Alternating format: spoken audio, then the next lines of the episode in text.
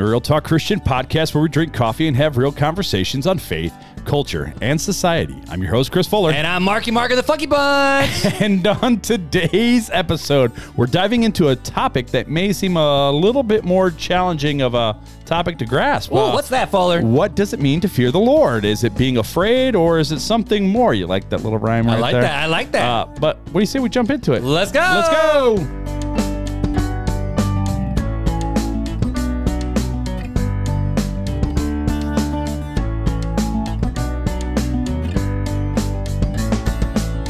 Did I throw you off a little bit there, Fuller? Hey, hey, hey. Did Marky Mark and the Funky Bunch throw you off a little bit? Well, that's why I had to do the AAs again. I haven't done those in a while. Dude, it doesn't matter where I go. Somebody always calls me Marky Mark.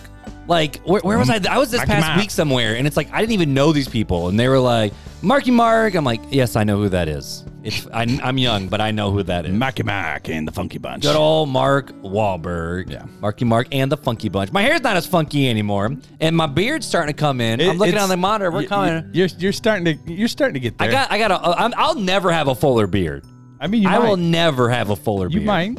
I'm, I'm getting a lot of gray. Well, so are you. You're starting Yeah, to get, so do I. You're starting to get a little gray. It shows up more as a, it's like a silverback gorilla in my beard right now. it's like oh just two goodness. streaks down. Well, here. dude, so your wife brought up a really funny observation she did this so past week. She, And I, I feel like we should talk about this. she was listening, trying to find a spot on the podcast uh, where somebody had mentioned that something was mentioned. She wanted to check it out for herself, and so she turned our podcast onto 1.75. Right. Which I think that's about the speed Beth normally listens at. Maybe And- Beth is 1.5. I don't know. and- I can't do that. Mr. Marky Mark and the Funky Sound Bunch. like Alvin and the freaking Chipmunk. That's what fast. I sound like. And Janelle goes, Wow, you sound like a normal person at 1.75. she goes, You talk slow. So basically, if you want to listen to us when I'm talking, put us at one. Right. And then put you up to like 1.5, 1.75. right. And right we'll up be like, we'll be right even with our speed. Exactly. So I guess I'm just like, I'm like your, yeah. Snorlax. Okay, Christopher Robin. Good old Eeyore. and I talk way too fast, like I'm Tigger. T I double gut. er. That's the truth. Dude, I'm Eeyore and you're Tigger. Let's go. I mean, we all knew T- Tigger was on Oh, something. That, that- man was always bouncing around on something. That's awesome, man. That dude was nuts. But and I know I talk fast. And That's you know, right. We like it. We're, I'm here for it's it. bro. really funny when I'm meeting with different clients where I actually had to stop myself in a meeting once and said, Did you understand what I Am said? Am I talking too fast? And this, these are people up in like the Pacific Northwest, and they're like, No, we're tracking with you perfectly. You're totally good. And then I'll have people down south where they're like, Pause. Wait What- a minute. what- can, you, just like slow down a little bit? You're moving way too fast.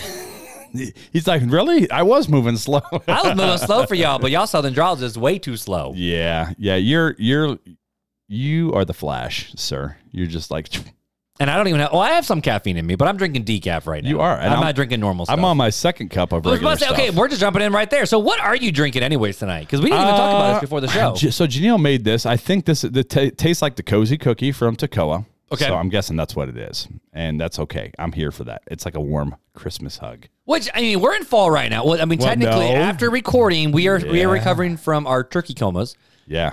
Or- or Taco Thursday comas. Taco Thursday. I would love Taco Thursday. It's for- Taco Tuesday, bro. Taco Tuesday. It's Tuesdays and tacos. We need a Taco Tuesday sound effect. Just Taco Tuesday, like LeBron James. doing no, it. we need to. Yeah. Put, no, we need to have the nacho for whenever we say Taco Tuesday, or just have it for kicks and giggles, or just that, or stretchy pants. Eh, or some Napoleon Dynamite where it's like, Dude, the tots. Yep, yep. you know, you you don't have to drink two percent. I'm talking about that line. What is it? It's like, remember. do you drink skim? Was it you drink skim because you think you're fat because you're not? You can drink two percent if you want. Isn't that how that, Yeah, that line goes? something like that, It's been an eternity since I watched those movies. But I'm drinking good old decaf from our favorite electric brew over here in Elkhart. But check this out, dude. So I went to a coffee shop last week because you know we didn't record last week because I was Mm-hmm. Right. down in Indianapolis Right. visiting my in-laws. Yep. And so we went down Wednesday, Thursday. I worked at a coffee shop pretty much all day. Glorious. I was I was kind of twitching by the end because I had more caffeine than normal.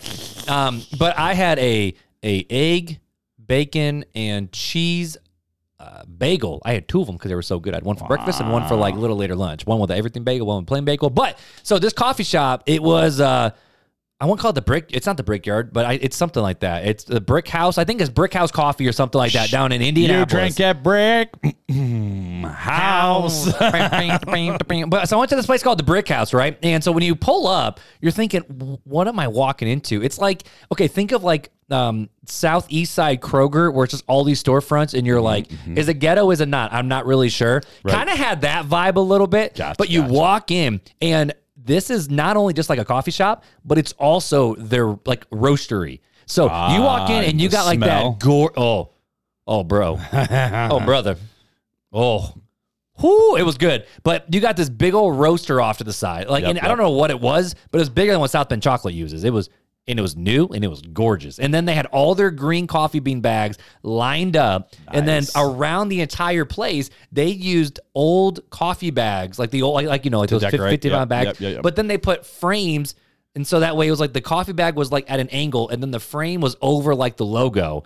So it was a weird, like, three dimensional That's cool. artwork. And so, but the coffee there, dude, like I just, I just had normal coffee. Like just, I had batch brew, not even pour over, just some batch brew because it was a dollar refill. So I, I spent quite a bit of money on, on between food and coffee. But He's like, I didn't make any I money just a that dollar. day. That's a dollar per refill. You I know? did not make any money that day. Nope. I mean, I had some meetings, so that was fun. Right. But it was even their batch brew was phenomenal. Nice. It was some good banging coffee. And so, but, uh, but I thought of you when I saw this, and I didn't want to buy it, because, not because I'm cheap, just because I'm like, Because you spent all your don't know what to money on and I've already bought a lot of coffee. I have a lot of coffee at home right now. But they actually do the same competition stuff. So they were selling Yeah. their competition bags. Oh, nice. And so they had different competition bags and they had their normal stuff and whatever. And their whole idea was the fact of the coffee shop is small local indie, but they buy their stuff direct from the farmers and ship Yep, it in. So yep, there's no yep. middlemen. So even that's though the the, coffee is still overpriced like normal, they're like, no, no, more money goes back into the farmers. That see, that's Toccoa, man. And it was super why cool. like what was what was wild was I'm sitting there working right, and on all sides of me there was like a pastor meeting with like a kid who was talking about going into ministry. There was another one who you could tell they're talking about Bible study stuff. Another one where it's like two two uh two moms with their kids are talking about Jesus, and I'm like, Can we I'm just surrounded say- by Jesus people in this coffee shop. I This is awesome. Can we just say if Jesus, you know, we had that episode where we talked You're about gonna if get in trouble. if Christ was back here, like during this day and age, right? And same people talk to who texted me about the fact that I went off about pot and being selfish are going to text you now about what you're about to say. No, but what I'm going to say because is it's a drug all I'm going to say is the discipleship seems to be happening the most at, at coffee, coffee shops. so where Jesus going to be? So Jesus is going to be at the coffee shop teaching his And disciples. that's what I mean. Someone's going to text you, be like, I can't believe Jesus went to the coffee shop. He's gonna instead of breaking w- bread and drinking wine, he's gonna be breaking an egg sandwich. He's gonna be breaking an egg sandwich and some and some, some so avocado bad. toast. Jesus I'm gonna so be breaking sorry. some avocado toast. You know what you're saying? I'm recanting that because that was You might- you was- might wanna do your That rewind, was yeah. That All was- right, we're back, ladies and gentlemen. But that was really that was. I'm just gonna go ahead and, and pull that retract that statement right now. That's okay, As dude. it was coming out of my mouth, I'm like, this is a little sacrilegious. Maybe so how I about we do this? How about we read the review Yeah. and then we'll get into the conversation? Sure, let's do I that. Like before the 10 minute mark, Sabrina, look at that. Boom. We did we, it. We've sang. We've talked about coffee. We've uh, oh meatloaf. There's another one. Bingo. You know. Madam Secretary. Oh, there you go. Pff, look at that. There you go. That's for Sabrina. All right. Grass Fairy. All right. so uh, this is from Matt Durham. Which wait, wait, is Matt Durham? I, I'm gonna sound like an idiot right now. Matt, is this you who who puts like daily like scriptural like devotions inside the Facebook group? I think this is this Matt, right? You better hope so. I sure hope so because that Matt is phenomenal. I love that man. So, um, what? you alienate so many people all the time. You're like, this is the best dude right here. It's like, what about me? I can hear people going, why is he the best dude? Why can't everybody? No? Jim, Jim, Jim, and Ah, ah, ah, careful. Shh, just just read the review. I can't say Rodney. just read the Jim review. and Rodney, we love you guys. So, uh, Chris and Mark. Well, first off, you spelled my name wrong, bro. That's okay. So, um, this was left back on June 26th. It says, Chris, da da da, Mark, da da da. I don't even know what to say or how to say it, but the two of you took a little getting used to for me, which is fair. Yep. That's fair. In the We're beginning, alive. I was just looking for a new podcast to listen to, something to drown out the silence. That Well, we can do us. that. um, as time went in, though, and I really started to listen and then re-listen to your thoughts and pro- provocations. Yeah, provocation. That's a nice word. I really became thankful for God putting the two of you into a place in uh, your wait, putting A place in your life. a place in your lives where you could be part of my life. There we go. There. You two have hit the proverbial nail on the head in so many ways. The only thing I ask is don't stop believing. Just don't stop. I know like it's crazy, but you guys are making a difference. Please don't stop ever. Thank you guys. Really, it meant so much to me. It's had some people to put things into perspective and call me out on some of my shenanigans. Well, Uh, we want to send you and your shenanigans a mini swag bag for leaving that amazing review. So, Yes. Matt, if you live in the United States of America, send us an email at realtalkchristianpodcast at gmail.com and we will get it in the mail. Yeah, and again, just to throw it out there because we have been getting so many requests, and I know uh, you know many people will probably won't hear this for a while. Oh, like our message has been blowing up like no one's business. but the big thing is, is that uh, we do not do the RTC coffee anymore. Nope. I just don't have the the bandwidth of the time to do that anymore. Uh, not not making extra. Before they freak out, that means your boy don't get any RTC coffee either. So. I have not roasted since spring. I think that's how crazy my life has been, and we're in in well time It's of been recording. nuts. It's, it's like yeah, November. So been, it's been a, season's been nuts I- for you, I- man. yeah, I, I that's terrible. I know. Alvin and the Chipmunks, bro. I know what you're saying, bro. Goodness, but either way, so you have been roasting. So Anyways, people want to yeah. know we don't get that, but but Yeah. we finally got that store relaunched again. We so did. We did. You got to go into the store and then click on what type of the picture you want, and then there's like 30, 50 items in each one of those pictures. Whether it's like the white logo, smaller, big, black logo, smaller, big. You want the green background, you want the purple background, all that. Basically, kind of it fun makes stuff. it really easy to get swag other than the mini swag bag. We've really scaled back of what we've been doing, and we're just doing the mini swag. Yeah, because uh, about um, it. we ain't got a And we're, sponsor ha- no more. yeah, and we're having a hard time even keeping up with that. So, anyways, Absolutely. All right, dude. So let's jump into the conversation. Let's get it. So the premise of the topic today of the fe- what does it mean to fear the Lord? Uh, I was reading in my devotions one day, and I came across uh, the good old Proverbs one seven, where it says, "The fear of the Lord is the beginning of knowledge. Fools despise wisdom and discipline." And I started thinking to myself, like, huh. You know, we say to you know it's, it's a good thing to fear the Lord, but is it always good to fear the Lord? And what does fearing the Lord looks like look like? And and and basically, you know, what does it actually mean? And so that took me down the rabbit trail. The old this is how we come up with podcast topics. We get a thought in our mind or in a And then devotion we just go, so uh, Which did we just recently talk about wisdom recently? I feel like this conversation about We like the fear of the, the- Lord. I was like, oh, we need to have this conversation about what it is. didn't well it was we talked about uh the the like a godly man and a godly woman and what those look like. yeah, we don't have a we don't have one on wisdom. Right? Yeah, I know. I just so, but this one is on, not on wisdom, but on fear of the Lord, sir. So wisdom might be a Getting another. knowledge and wisdom. Yeah, so, so- all right. So, what does it mean? Which So- is a question I think we all literally like don't fully get. Yeah. Let's So. I mean, let's talk about what it does it mean, and what does it mean for us as believers, and what does it mean for unbelievers. And I really want to start there of what it means for unbelievers to put it Hmm. in perspective for for us Christians, and what it means for unbelievers, and why it's important for us to understand what it means for unbelievers. Um, so for unbelievers, it really comes down to the premise that they need Jesus, right? So Romans three twenty three states all have sinned, and Romans six twenty three says that the wages of sin is death. For unbelievers, the simple fact is one day we will all stand before the judgment seat of God and have to give an account. For believers, we are, are for believers we are viewed through the covering of Christ's sacrifice as payment or atonement for our sins. For those who do not believe by their own merit. Yet we know that Romans 3 10 through 12 states that none are good, not even one. And that says, as it is written, there is not uh, no one righteous, not even one. There is no one that who understands. There is no one who seeks God. All have turned away. All alike have become worthless. There is no one who does good, not even one. That's what Romans 3 10 through 12 says. So, really, I wanted to bring in the premise of for us as Christians to understand what it means to fear the Lord for believers is that one day they are going to stand for unbelievers, for for- unbelievers. for- uh, that's what I meant. But for believers, for unbelievers, what it means for unbelievers is that they're going to stand right next to believers at a day of judgment. But our day of judgment is going to be more for rewards, whereas their judgment is going to be based on the merit of how they live their life. And that we all know where that's going to end up leading because there's no good, right? And so, at that premise, for us, it should increase our uh, our uh, I don't want to say fortitude. That's not the right word. Uh, our ambition, our ambition, our urgency of of proclaiming the gospel and following through with the Great Commission and sharing the gospel to as many people as God allows and puts in our path. Right, and as those conversations happen and those interactions. Um, I understand not everybody is meant to go out and, and be an evangelist, and not everybody has that gifting, but we all are called to go and make disciples, right? We are all called to proclaim the gospel, and that could happen at work and one on one conversations with friends, family, coworkers, so on and so forth. Um, so it, it should really sear in our minds that they are going to be there unbelievers on the day of judgment, just as we are. And so Adrian Rogers has this to say about it. So he said, when you look at the idea of the fear of the Lord, I think there are two different categories that we need to come at it with. The first is what does it mean for a non Christian to fear the Lord? Because I think the way that non Christian feels the Lord is very different from maybe somebody who does follow Jesus. For somebody who's not a believer in Christ to fear the Lord, I think it really means you're supposed to be afraid of the Lord.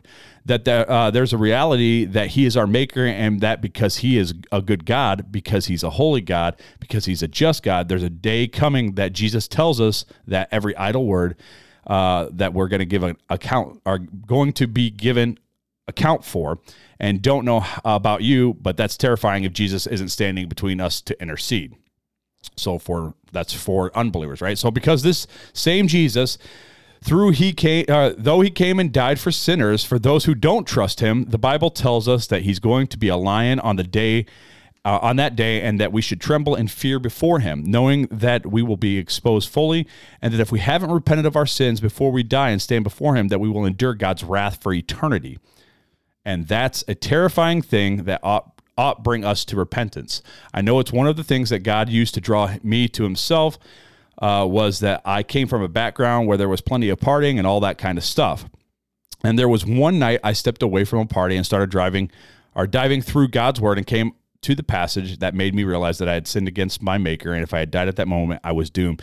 And that fear drove me to Christ and praise God for that. So that was Adrian Rogers on his take of why it's it's important to understand what fearing the Lord means for unbelievers. And there is a lot of truth to that. I mean, you know, we had that one conversation going back a little bit as I my knee bumped your arm. Really it's okay. Bad. It's okay. Um, so we had that conversation of does following Jesus just to get out of hell is that good enough to save you? Mm-hmm. You know, and I think this is a bit of a different conversation because you know if we had that conversation where it's like you know um, the, the read the Bible legitimately scared the hell out of Adrian Rogers because um, he didn't want to face God's Well, wrath because of that. But this God's yeah. wrath is true. But if we just say I just don't want to go to hell when I die, I think that's different from the fear of the Lord. Right. You So, know? but but for unbelievers, fearing the Lord is a fear of what is to come. Right. Right. That They should be fearing and trembling because of of the judgment that is going to befall them for um, the consequence of not choosing Him. Right. And you know, like, okay, so Beth and I were watching the movie Devil Wears Prada last night, which side note was Okay. I'd never seen it. It was good. but so, but in that movie, I remember I, I don't remember characters' names. Um, but the the main character who was uh oh shoot, who was it played by? Barbra Streisand, right? no, Uh, no. Not, why did I say Barbra Streisand? That's You're- not even close. Uh, Come on, Mark. Um, yeah, I can't remember her name. She played in the 101 Dalmatians. this too. is really bad because I'm like, it's on Glenn. the tip Glenn. of my tongue. Glenn um, Nope, nope, nope. I had I nailed it when I saw. him. like, oh, that's this person, right? Either way, we'll look it up later. But so so we're watching the movie, right? And so when she walks in, she came in early once. Like she's supposed to be there at 9 a.m. and she's supposed to come in at 8. And everyone lost their ever loving minds because the boss is showing up. They didn't want to get caught doing the wrong thing. They didn't want to be caught not ready. So there were chicks changing out their shoes from Meryl Streep. Dang it. I'm like, I that was bad. I said Barbara Walters. That's that's not even close. I was Meryl thinking. Streep. I was thinking Glenn Close. So don't worry about. Oh yeah, no, we weren't even close. Um, but so like, but people were changing their shoes because they didn't want to get caught dead in the wrong shoes. They didn't Right. want to get caught dead with their desk dirty. They didn't want to get caught uh, get caught dead not having all their work ready. But then the other people that were like, ah, it's just whatever. She's a little early, but it's fine because they were in like her good graces and her inner circle. They didn't care if she showed up early. It's whatever. Right. You know, and I don't want to equate that to to this, but there is a level of when the boss shows up and you're not ready. That puts the fear of like Well, it goes ba- consequences in people's Yeah. minds in the workplace. And it goes back to like us talking about the ten virgins and always being ready for yourself. Well, as an unbeliever, what is there to be ready? I mean, you're you're if you're living as an unbeliever, you gotta. The only way to be ready is to come to Christ, right? And like Adrian Rogers says, we're all going to be judged and have to take a you know be held to an account for everything we've said or done. I'd rather have Christ in the middle interceding on my behalf than not having him. It's like it's like going to court for murder and you got a really good lawyer who's going to get you off or not having a lawyer. like, Right. So like that's the way I and this is it. where this conversation gets hard because, like, you know, I'm, I'm friends with a lot of people who are not believers, or I've, i'm thinking of one person in particular who was a believer, sang in worship bands, had a touring band, like Christian, like full fledged Christian touring in, in churches bands, and now she's like, I want nothing to do with Christianity. Yeah. To the point where she's even like. Um, hey Christians, read these specific verses and tell me is that really the God you follow? And I'm like, oh, I got answers for those if you want to talk about it. Yep. Um, but but there are people like that out there where it's not like like the fear of the Lord for them. It's like if this is the God you want to serve, I don't want anything to do with it. Mm-hmm. So I do think that there, and this is where like you know Solomon's talking about the the beginning of knowledge, the beginning of wisdom and, Right. and understanding is fearing the Lord. And a lot of times we then flip over to Romans 1 where people start worshiping the created instead of the creator. Right. And for us as Christians, because most of us listening to this this podcast are probably Christians. If not, yo, welcome to the party, man. We're Yeah, glad right, you're here. right. But you know, for us as Christians, we look at this and understand it and go like, yes, God is a vengeful, righteous judge, for lack of a better word. And we see, uh, and I'm trying to think of the catechism question we've been doing with the kids, where it's like, how do we know God? Well, we learn about Him through um, His law and His attributes and His creation, and then through those we even see His wrath. God's wrath is a part of this. Mm-hmm. And as a Christian, that is a comforting thing in some regards to know Mm-hmm. that God has wrath, because that someday God's going to make all things right. Well, that's what And it talks so about for- in Revelation, where the, the saints that had died during the time of the Great Tribulation cried out, seeking justice, saying, "How much longer until you will justice?" It's or- the classic or- of yeah, hey, right. like like when my when my kids are fighting. Oh, I'm gonna go tell dad because they're like, dad's gonna whip you. Well, I'm not gonna whip no butt, but it's more the fact of like, dad's gonna get you. Yep, and right. they have a bit of a weird joy about it because like you won't get in trouble with dad Yeah, but that's because because they're tattling. yeah, well, and that's that's not the same. I think as like with the martyrs of, of hey, when are you going to go and you know pour out your vengeance on on our behalf? Right. You know, I think it's going to be two different states because most kids or most people that are like, mm, I, I can't wait for this to happen. It's It ain't for good it's like, intentions. no, not at all. It's for vengeful tensions and vengeance is God's. That's and He will repay. Right now, it's not ours. So But to bring it full circle, so I'm not just pandering Yeah, the yeah. thought, it's the fact of us as Christians, like, you know, when we see the wrath of God, like what Adrian Rogers said, is the fact of, hey, we don't have to be scared of it. We don't have to be afraid of it because we're the children of God. We're protected by Him. Mm-hmm. Right. But there is also that level of, if someone's not a believer, is this, and this is the question that, that I think is good for us to talk about, is this a good starting spot to realize of Mm. God created everything? One day I have to stand before him, and if I'm not on his side or on his team, whatever language you want to speak, part of his family, um, you in deep doo doo, like you screwed. right. And so, is that a, a good starting spot for Christians, or are there diff- or for, for unbelievers? I'm sorry, or are there other better starting spots, or does it matter? Did, I mean, does it differ on the person? Just thinking through those fun questions. Yeah, I mean, I think that, like I said, for any unbeliever, the very starting point is they need to find Christ, right? So otherwise, there is no sacrifice for sin at that point, right? If Christ, if they don't accept Christ's gift, right? It's like if, if he's trying to hand you the golden ticket to Willy Wonka's chocolate factory. Well, if you smack it out of his hand, you're not getting into the chocolate factory. You got to take the ticket, right? In order to get in. Sorry, we just watched the old Gene Wilder. That's all right. We, we just week. brought up two movies in the last like five minutes. Yeah. So, anyways, But but, um, but you know, but then to end it, so we can move on with what Adrian Rogers said is the fact of for somebody who's not a believer in Christ, if you're the Lord, I really think it means you're supposed to be afraid. Like you're yeah, supposed yeah, to be you should be hundred percent scared. sc- no, because, scared, scared. because again, it's you're looking at facing an eternity of God's wrath rather than just like the hardships of the world. Like whatever that whatever that wrath looks like, right? And we're not here to debate what the wrath looks like at the end, but there is an eternity of whatever that wrath looks like, right? So. Anyways, uh, so yeah, let's move on. What does the fear of the Lord mean for believers? So, gotquestions.com, our friends over there. no dot org. dot, dot org. questions dot org. That's right. Why did I say dot com? I don't know. Anyways, they have they have this to say about it. Believers are not to be scared of God. We have no reason to be scared of him. We have his promise that nothing can separate us from his love. Romans 8, 38 through 39 says, For I am persuaded that neither death nor life, nor angels nor rulers, nor things present, nor things to come, nor powers, nor height, nor depth, nor anything created or created thing will be able to separate us from the love of God that is in Christ Jesus our Lord. So we have his promise that he will never leave us or forsake us. Hebrews 13, 5b through 6 says, I will never leave you or abandon you. Therefore, we may say, or boldly say, The Lord is my helper. I will not be afraid. What can man do to me? Fearing God means having reverence for him that greatly impacts the way we live. The fear of God is respecting him, obeying him, submitting to his discipline, and worshiping him in awe. So let's break that down to what that means and how uh, a follower should fear the Lord, right? So, so kind of taking what gotquestions.org had to say, and let's break that down into a little bit uh, more of a manageable thing, and we'll, we can talk through each one. Sounds good. So uh, we'll start with reverence and awe. The fear of the Lord starts with a deep sense of reverence and awe towards God. It's an acknowledgement of his majesty, his holiness, and his greatness. Recognizing God's awe inspiring attributes and character leads us to approach him with humility and respect. This fear is not a paralyzing terror, but a posture of honor and adoration. So Hebrews 12, 25 through 29 says, See to it that you do not reject the one who speaks. For if they did not escape when they rejected him who warned them on the earth, even less we uh, will we if we turn away from him who warns us from heaven. His voice shook the earth at that time, and now he had promised, Yet once more I will shake not the earth, but also the heavens. This expression, yet once more, indicates the removal of what can be shaken, that is, created things, so that what is not shaken might remain. Therefore, since we are receiving a kingdom that cannot be shaken, let us be thankful. By it we may serve God acceptably with reverence and awe, for, the, uh, for our God is a consuming fire. So, Hebrews, here in this passage, the writer of Hebrews is talking about the voice that can shake the earth, can shake all of creation, right? That's who God is. God is the person that can shake everything. And, uh, and he is creating a new place, a kingdom that cannot be shaken, right? And so, because of that, that's why we should have reverence and awe towards him and, and in that uh, aspect. So, Psalm 34, 8 through 10 says, Taste and see that the Lord is good. How happy is the person who takes refuge in him. You who are his holy ones, fear the Lord. For those who fear him lack nothing. Young lions lack food and go hungry, but those who seek the Lord will lack nothing, uh, lack will not lack anything good.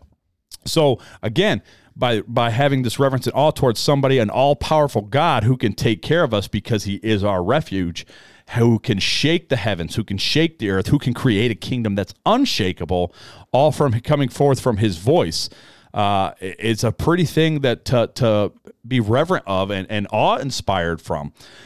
so gotquestions.org says this to say about it. So reverence is an honor and respect that is deeply felt and outwardly demonstrated. Because of the Lord God's awesome power and majesty, he is deserving of the highest level of reverence.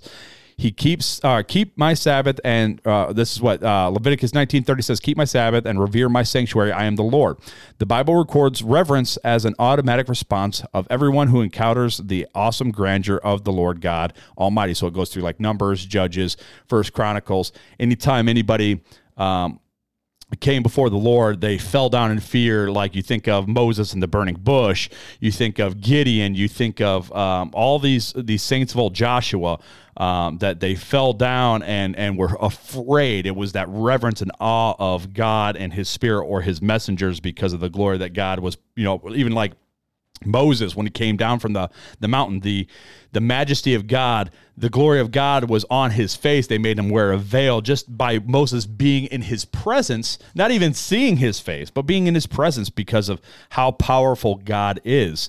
That that's why we should revere and and be just awe inspired by him because of how how great he is, how how majestic he is, how powerful he is.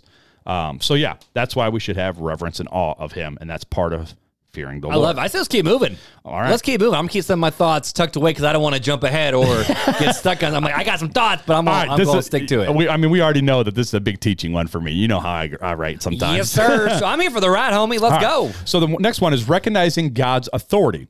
Another aspect of the fear of the Lord is recognizing God's authority over our lives.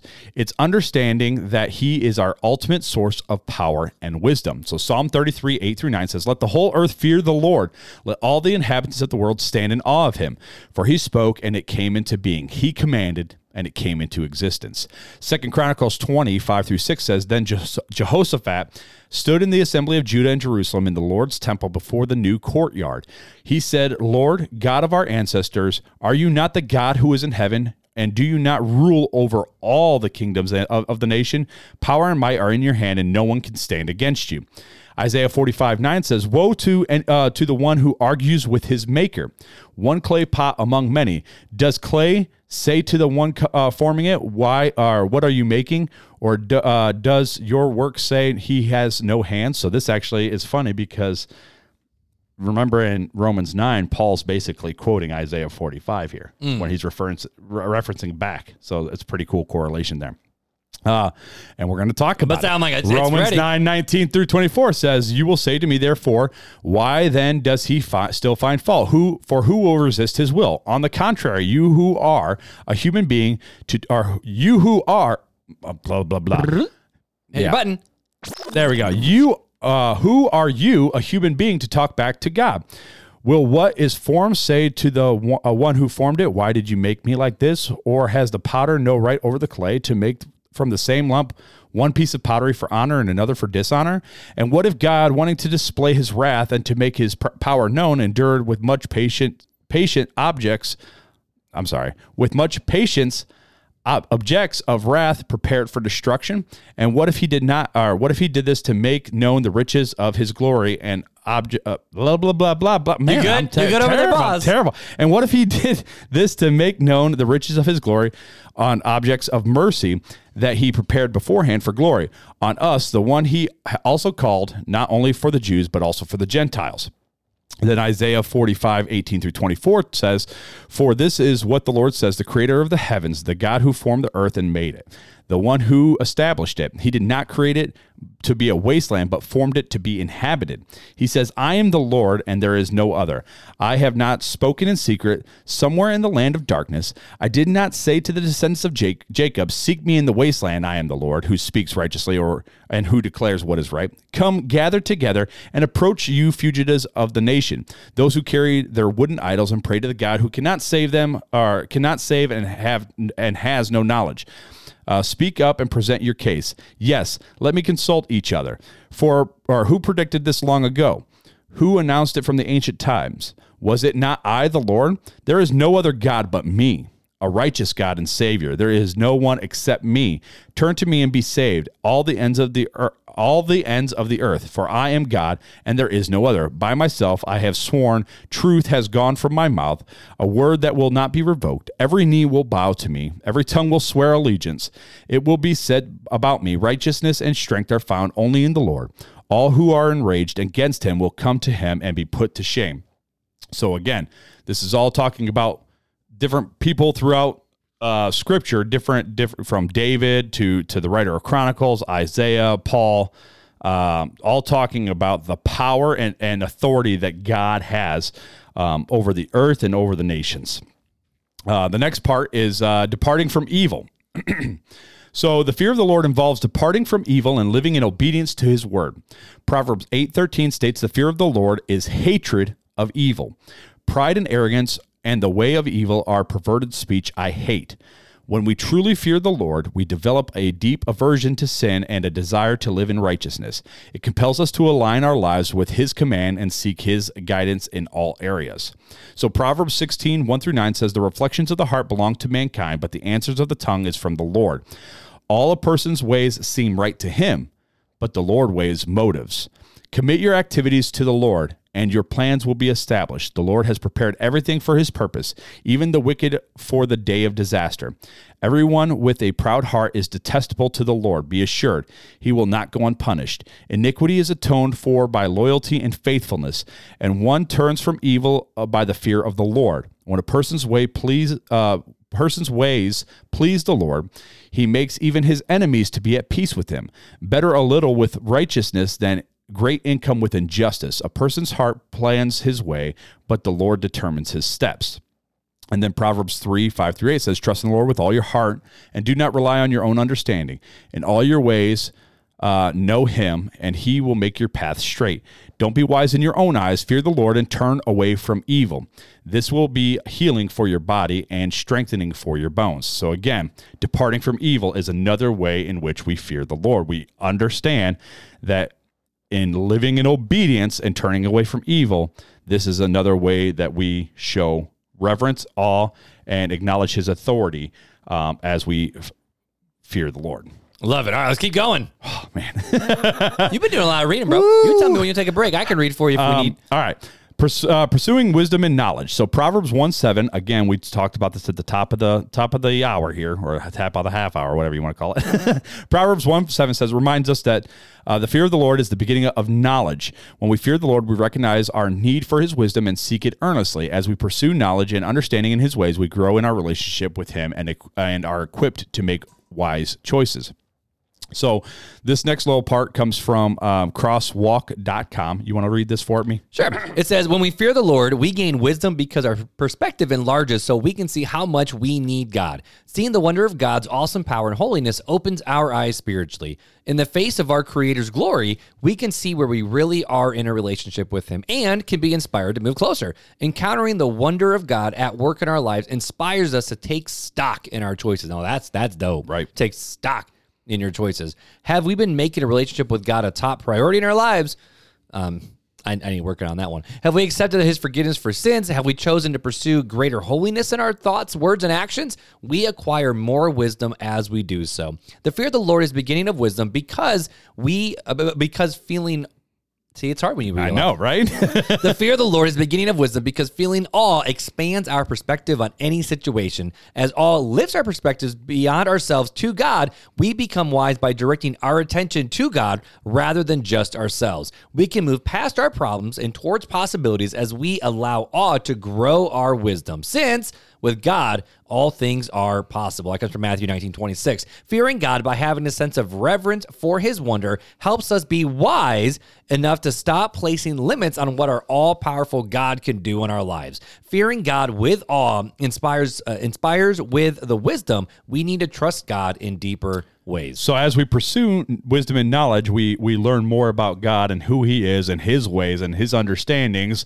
And during those times, that's when we again start to fear the Lord a little bit more because of the awe and reverence and His authority and everything. And you know, turning away from evil and pursuing good and pursuing wisdom and pursuing But knowledge. this is also starting to turn a little bit in terms of just your mindset, but now your actions. Where all of a sudden now it's like you, because of you have the fear of the Lord, you're taking stock in your actions that it's good, that's going to be okay, Right. that God can do anything, and so now we're starting to see the joy that comes from fear of the Lord too. exactly. And you know, I know people who listen to this podcast who are also new lifers, like Amy, Pastor Mike, not Michael.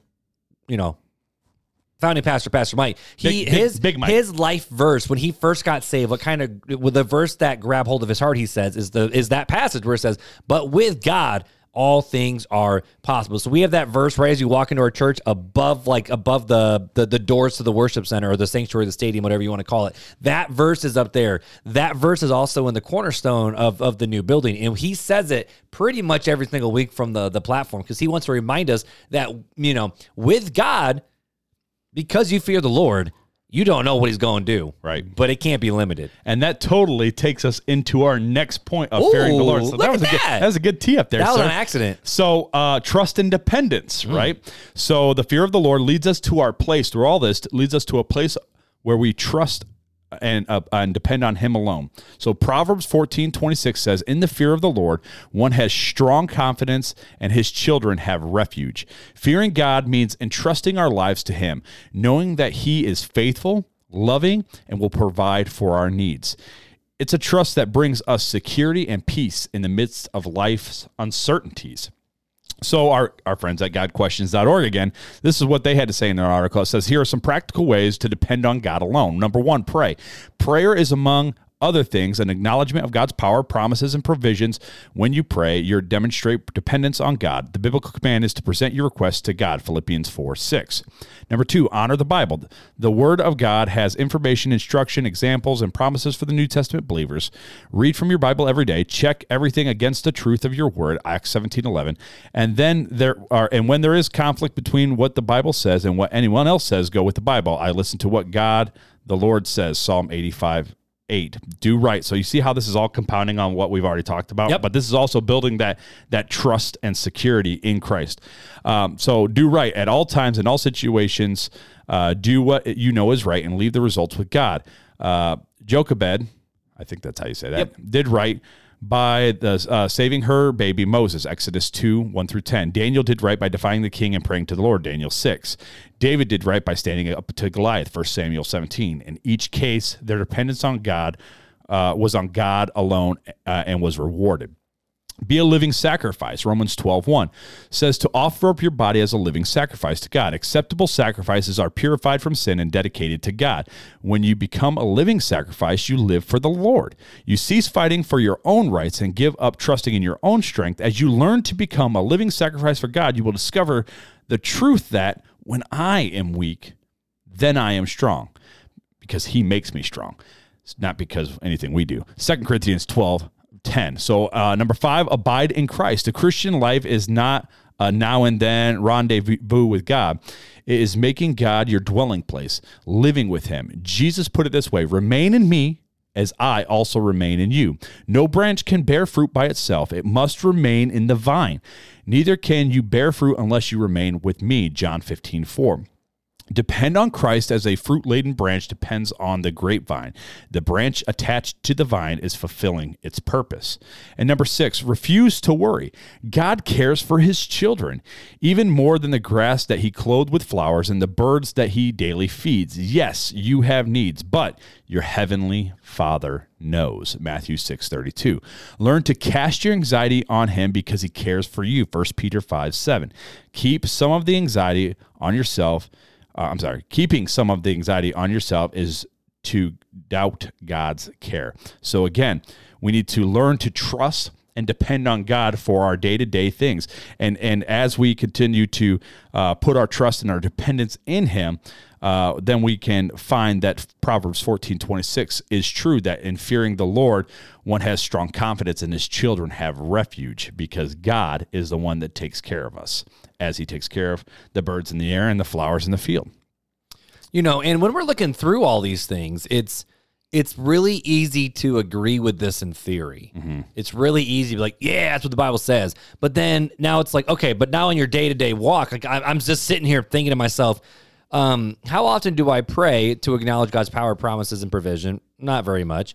Do I honor my Bible? I would say yes, I do. But it says read your Bible every day, and I'm like, ooh, I'm not doing so great with that one. Do right. Yeah, I'm trying. Mm-hmm. Uh, being a living sacrifice, like you know, for for me, I'm like, okay, we're doing okay in that one, I think. And it says abide in Christ, and it's like, am I really connected to the vine right now. Right. Yeah. Or, or are we just because, doing the rendezvous with God from week to week at right. Sunday and, service? And because and we and we talked about this in in the uh, in the Facebook group. So if you're not part of that, make sure you get over there. We've talked about this in other podcasts, like where is there more to life than death and taxes? Where it's the fact of am I just going, you know, the the day in day out grind of work, being a parent, being a spouse, being a friend, right. having this, having interest, whatever, and then all of a sudden it's like crap. It's been a whole week Right. Like it's it's Sunday again, which which that's why I mean that's why you and I both are like no going to church is an amazing rhythm. We talked about that back in last January. Right. What rhythms are you going to put in your life to keep focused on Jesus?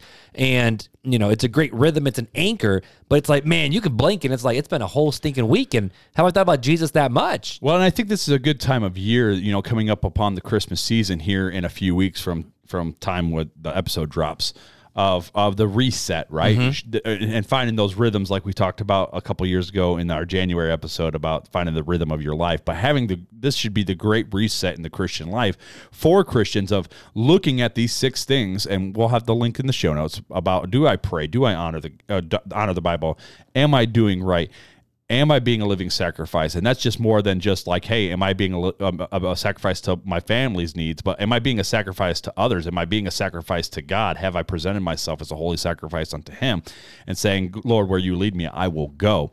Are we abiding in Christ? Are we abiding in the vine? You know, Christ is the vine. That's one of the the we do these adornments for the Christmas season where it's like they're called adornments and they're like little ornaments, and each one goes through like the names of Christ, and so you do a little oh, devotion. That, yeah, that. yeah, yeah, yeah. And one of them is Christ is the vine, and so learning to abide in the vine, you know, in, in Christ that that we have to learn to abide in Him as He is the vine, and and that's how we bear fruit is by abiding Him. But the big thing is is to to refuse to worry too. I mean, so much time, especially during this time of year, right? You're like oh, I got to worry about like, oh my goodness, I got the kids are out of school and I got to worry about what I'm doing with them on a day to day basis. I got to worry about, you know, all the get togethers we got going on. I got to worry about all the church events. I got to worry about this this this and this and this.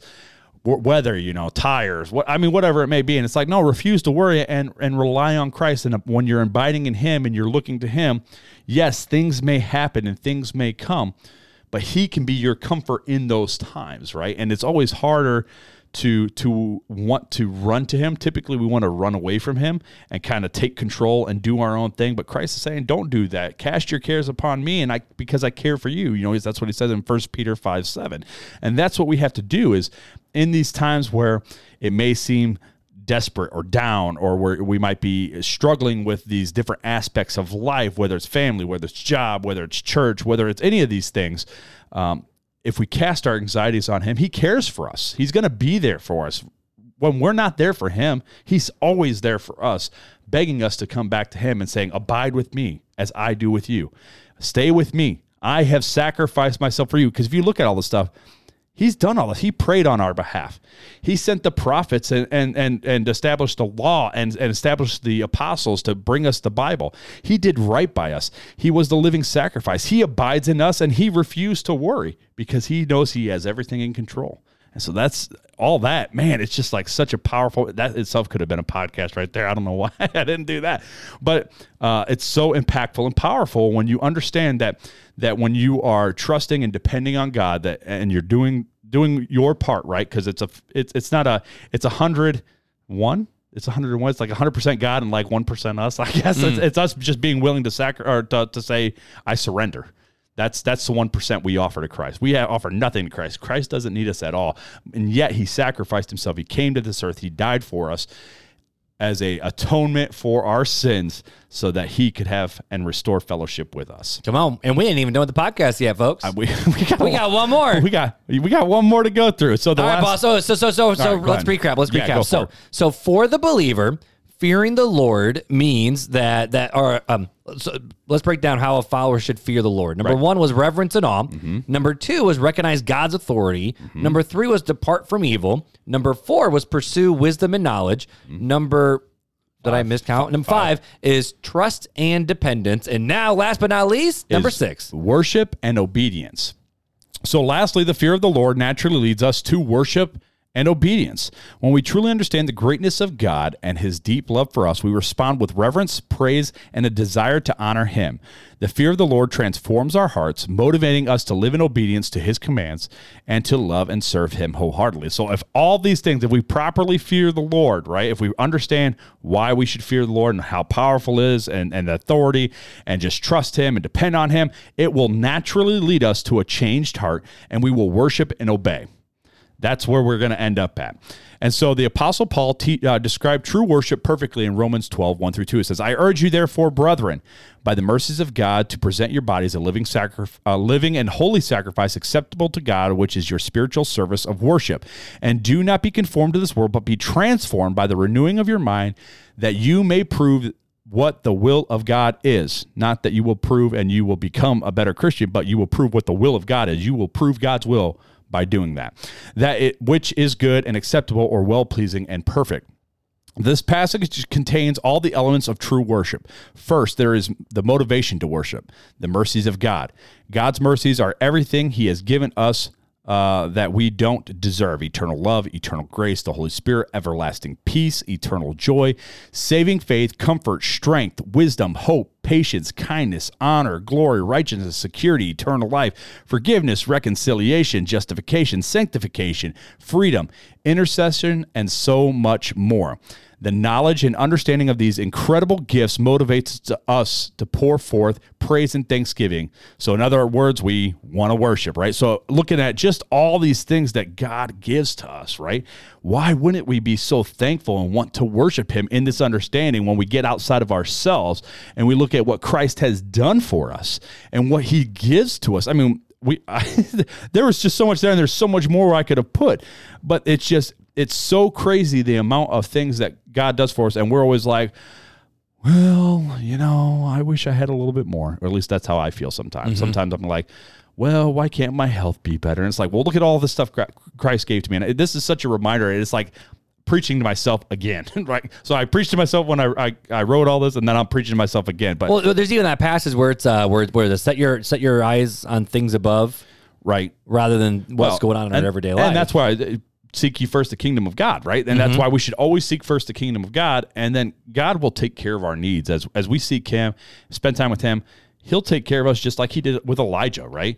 Uh, when Elijah was on the run, he he had crows feeding him, like, and and that may look different, right? When we say that He'll take care of us, it may be giving us comfort in our last dying breath like we might be like some of the the martyrs, right, where they were praising God, or they, you know, the the one bishop that uh, renounced, put his hand on the on the Bible and renounced his faith or whatever, uh, renounced his Protestantism and became Catholic. Well, then he went back to Protestant Protestantism and was burned at the stake, and he put his hand in the flame. He said, "This is the hand hand that caused offense," and that was the first hand he stuck out into the flame before he lost his life um, for his faith in Christ, right? And so, um, but in those moments of of it doesn't matter as long as we seek first the kingdom of God, He's going to take care of our needs. And whatever that may be in that circumstance, needs it may not be that he's going to bail us out of anything, but it may mean that he's going to comfort us. Those are the needs we have at those times. Yeah, you know, I was listening to a podcast today. Uh, uh, you know, good old Ask NT Wright Anything. Um, a little rewind, and one of the questions that that Justin Brierley was talking to NT Wright about was answering kids tough questions of when kids are asking why why do bad things happen or why do, like why are there homeless people on the streets so, stuff like that where it's like you know kids see things and just ask questions or you know if God like like why did God make mosquitoes? Like like really silly questions like that. But but one of the big questions that NT to, Wright and to feed the bats. well, right, and and you know, I guess suck blood too. Um, but you know, one of the things that that NT Wright was talking about was the fact of with suffering and with hardships in today's culture. He goes, you know, us Western Christians have such a historically odd view of how the world works because we're such a comfortable. We're, we're, we're a comfortable culture. Right. You know, we we fight and we pay money to stay comfortable. We try to do different things to make sure that we stay comfortable, that we stay fed, that we have houses. And you know, whenever the like tiny little um Uh, what's the word I'm looking for? Not mishaps. That's not the right word. But any any tiny inconvenience that comes up, it's like, man, God must be against me. And then there's that meme where it's like, I just asked you to fold your laundry. Yeah, I right, just asked you to go to bed before eleven o'clock. Like, That- what? that- What? What do you meme mean? What trial? That meme always makes me Those laugh. memes are always like- because it's so true. It's God, like why are you giving me this trial? I just go to bed before midnight, bro, and you won't have that trial. Like, eat healthy. like you will, you will be fine. Like sometimes we, we, we have to, you know, lay in the beds we make. Lord, I don't understand. Why are you giving me this trial of being so fat, bro? I just told you not to eat that extra Reese's cup.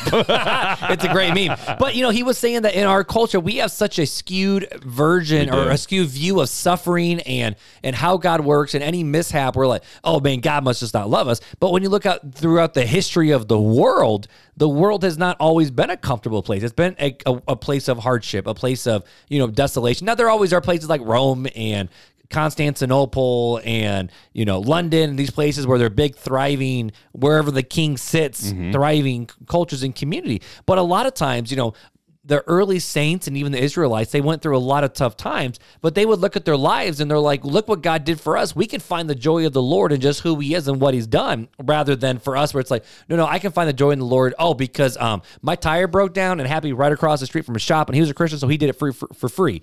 Like we view that, uh, now, which yes, that is a blessing. hey, I thought it was going to be a seven thousand dollar transmission, and it wasn't. That was me. It was only a thousand bucks, but you know it still sucked. But But, that- better but was- than that was a it's blessing, supposed to right? be- it's supposed to be closer to eight, Right, Like, so- or nine. Like it was nuts. I was like, oh, okay, thank you, And, and so those are blessings, yes. But you know, but when when we read this, it's more the fact of and what kind of what you were saying, and we talked about this in the Thanksgiving episode. So if you haven't heard that one, go back. Where's the fact of if we truly understand and believe that because of what God did for us in the mercies that He has given us in terms of salvation, in terms of predestination, in terms of adoption, in terms of forgiveness, sanctification, justification, um, to be able to just walk boldly into the throne room, like all these things that happened, or Paul talked about in all of Romans, Right. to literally just say, therefore, because of the mercies of God, live your life in such a way where you actually do worship God in your life and obey. And so many times I feel like Christians, we we look back at all these things of fear of the Lord. It's like, oh, we're supposed to be in reverence and awe, and it's supposed to be depressing and boring and sad and put your head have down. to be a and- monk in Yeah, be a monk and or do the, the the Gregorian chants and and pray the Psalms all day Right. long, and that's the only thing you're supposed to do. Which, if that's what God called you to do, go for it. But you know, but the, the but we also see that God created a perfect world and put mankind in it, and said, "What? Take care of the world, like Right. stewardship to the world. God created work before the fall happened. God created marriage and the family. I mean, we don't know about the kids or whatnot, but He Well, he created told him to marriage told him to be fruitful and multiply. I mean, before the fall. Before the and, he, fall. and so he and he said partake in all these different fruits. So I do f- fully believe that if you have fullness in God, you will enjoy the life God gave you. Right. And as a response of worship to Him, you will then say, you know, blessed be the name of the Lord. He gives and He takes away. You look at Job, where he praised Him in the in the good, He praised Him in the bad. He asked a lot of questions in the bad too, and He said, okay, but you're still God. I'm going to worship you. And then Job was blessed you know, double fold, Right. which might not happen to us. But you know, when we look at all these different things of what the fear of the Lord means, yes, we should have a a a, a, a fear of if I screw up, um, daddy's going to discipline. Yep. And I'm not saying like daddy guy like in the weird white girl prayer way, more the fact of my kids to me, but the fact of like, you know, like, yeah, you're going to get disciplined, but why? Because God loves you and doesn't want you to screw up your life or hurt yourself or, or, or this, that, and the other. Eh, But out of all these different things, yes, we should have an awe of like, holy crap, look what he did for me now I got to go do. Right. And, you know, I, I think of that old Dietrich Bonhoeffer quote where it talks about the only the obedient believe and only the believers obey. And because, you know, you, you're obedient, you believe in what Jesus says. And because you believe what Jesus said, you're going to obey what he, he tells us to do. Sure. And so when we think of what the fear of the Lord is, beginning of knowledge, beginning of understanding, it's the fact of we have a creator that we need to submit ourselves under. We need to look around and love people the way he tells us to love them. You know, like what you said in so many of these different ways of being connected to the vine, pursuing wisdom and understanding, loving the Lord your God with all your heart, mind, soul, and strength. Stop doing bad. Stop sinning so that way grace may abound. But ultimately, we get to worship the creator God, not just with song, but with our lives too and how we treat other people. And this is where it, it you know, I, I, you, you kind of bring up things as as you prepare to teach them and study them and whatnot. And so, communion and baptism done in my mind a lot because I had to teach that in chapel for the kids. And you know, and that's what the beauty of baptism and the Lord's Supper is. Is you know, the Lord's Supper, Jesus says, "Do these things until I return." Right. In such a way where, in doing such, the Apostle Paul says, You are declaring the Lord's death. You are declaring the Lord's resurrection. You are declaring that the Lord's coming back. And so, going to church, participating in the ordinances, and being in fellowship with one another helps us keep our eyes focused on Jesus right now, being in communion with the Father through the power of the Holy Spirit, but also knowing that one day Jesus will come back, kick some butt, and make all things new. right. Yeah. Sorry, that's mine of my rant. That's okay.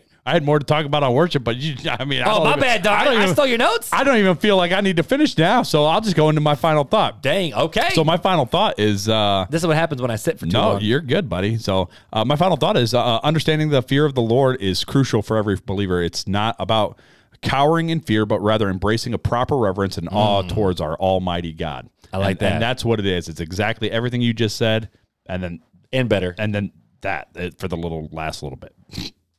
Time for Fun Facts with Fuller.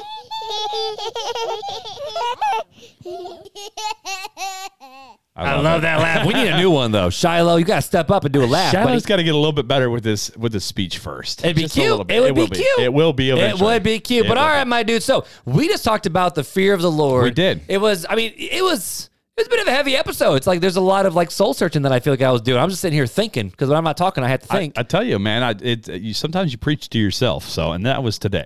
Absolutely, bro. But what's the fun fact you got to end? Right. What, what episode are we even on? Two. uh, two something. You've had a 220 lot of fun fact. and you've Uh, only had- 224. and you've only repeated twice. So well, this might be a repeat. oh, I cannot remember. Oh snap! I was like, I feel like I either read this and didn't haven't used it yet, or I've I've, I've done this one before. Jeremy, So, help him out because you're. I know you're a rewinder, so, So- make sure he didn't do a duplicate. If I did this again, I'm sorry, but if it's new, great. So Okay. Bert and Ernie. Okay. Like like Sesame Street, Bert and Ernie. So right? Bert and Ernie's names came from a Christmas movie. The Sesame Street characters were named after Bert the police officer and Ernie the taxi driver and Frank Cap- uh, Capra's It's a Wonderful Life. I figured with the Christmas season, but I if- don't know if we've done that one. I I, couldn't remember if we did or not. But I was like, oh well, that's kind of a, being Christmas season, and I, feel like we've done some on Bert and Ernie, but I don't know if we've done that one. yeah. So I love A Wonderful Life. It's one of my favorite Christmas movies. I've never seen it. What? What? Wait, wait, wait, wait. What? I've Never seen it.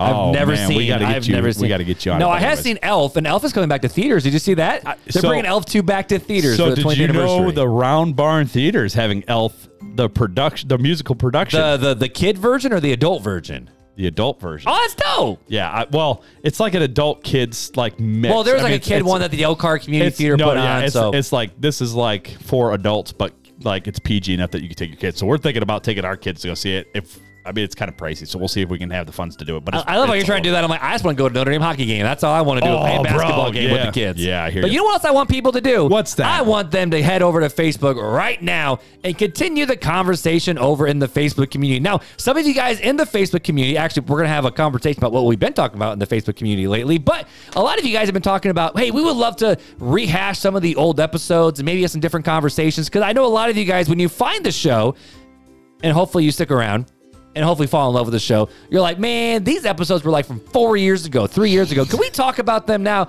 And the answer is absolutely. So head over to the Facebook group, be part of that community, and just don't make the community suck. That's all we ask. Yeah, and if you haven't al- if you haven't already done so, go over to YouTube and you can actually see our smiling faces. Hit that subscribe button and the bell notification. So when we're on, you are notified. And if you want to know if we have covered a different topic that maybe you're not sure if we did, you can always go to the website, realtalkchristianpodcast.com, hit that little search icon, and search our database of over 224 episodes to just see if we covered that topic. And if we didn't, let us know. You can always shoot us an email. We do check it. We just we're terrible at responding. we try. We, we we do try our best. But you can also find information about us personally. You can also find more information about our store over at the website as well. Anything else that these wonderful people need to know before we let them I go? I don't think so. Awesome, guys. Well, hey, we love you guys. And until next time. Take it easy.